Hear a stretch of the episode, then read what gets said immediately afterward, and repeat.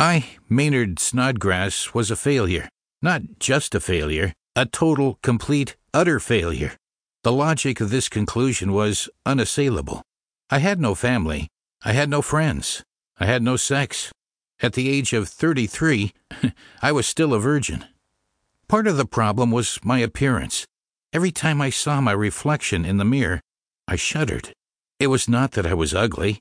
That might have been tolerable. Really ugly individuals can look striking. Often, people look at me and expect the worst.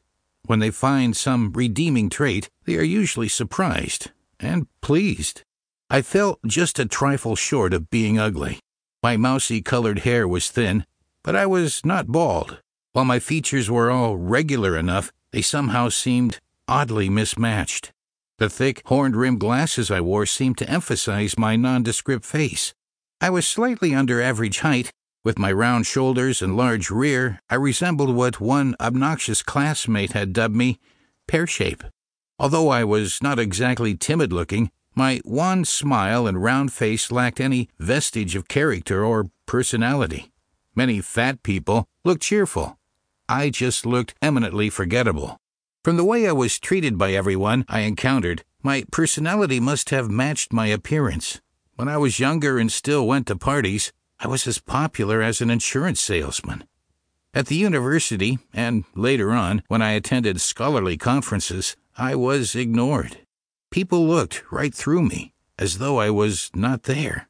If someone could avoid speaking with me, he did so. If people could not escape, they mumbled a few polite phrases and then left, giving some lame excuse. I was seldom introduced. When I was, those present struggled to recall my name. It is true that I was smart. In school, I usually received good grades. In objective tests, when the examination papers were graded by an instructor according to a master list of correct answers, I always received an A.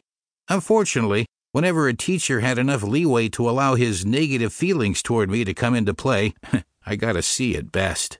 Physics was the only subject in which objective tests were the norm. It was thus the only one in which I could excel. I therefore chose it as my major in college. It turned out to be an excellent choice. I rapidly developed an affinity for physics and achieved an unremitting succession of A's.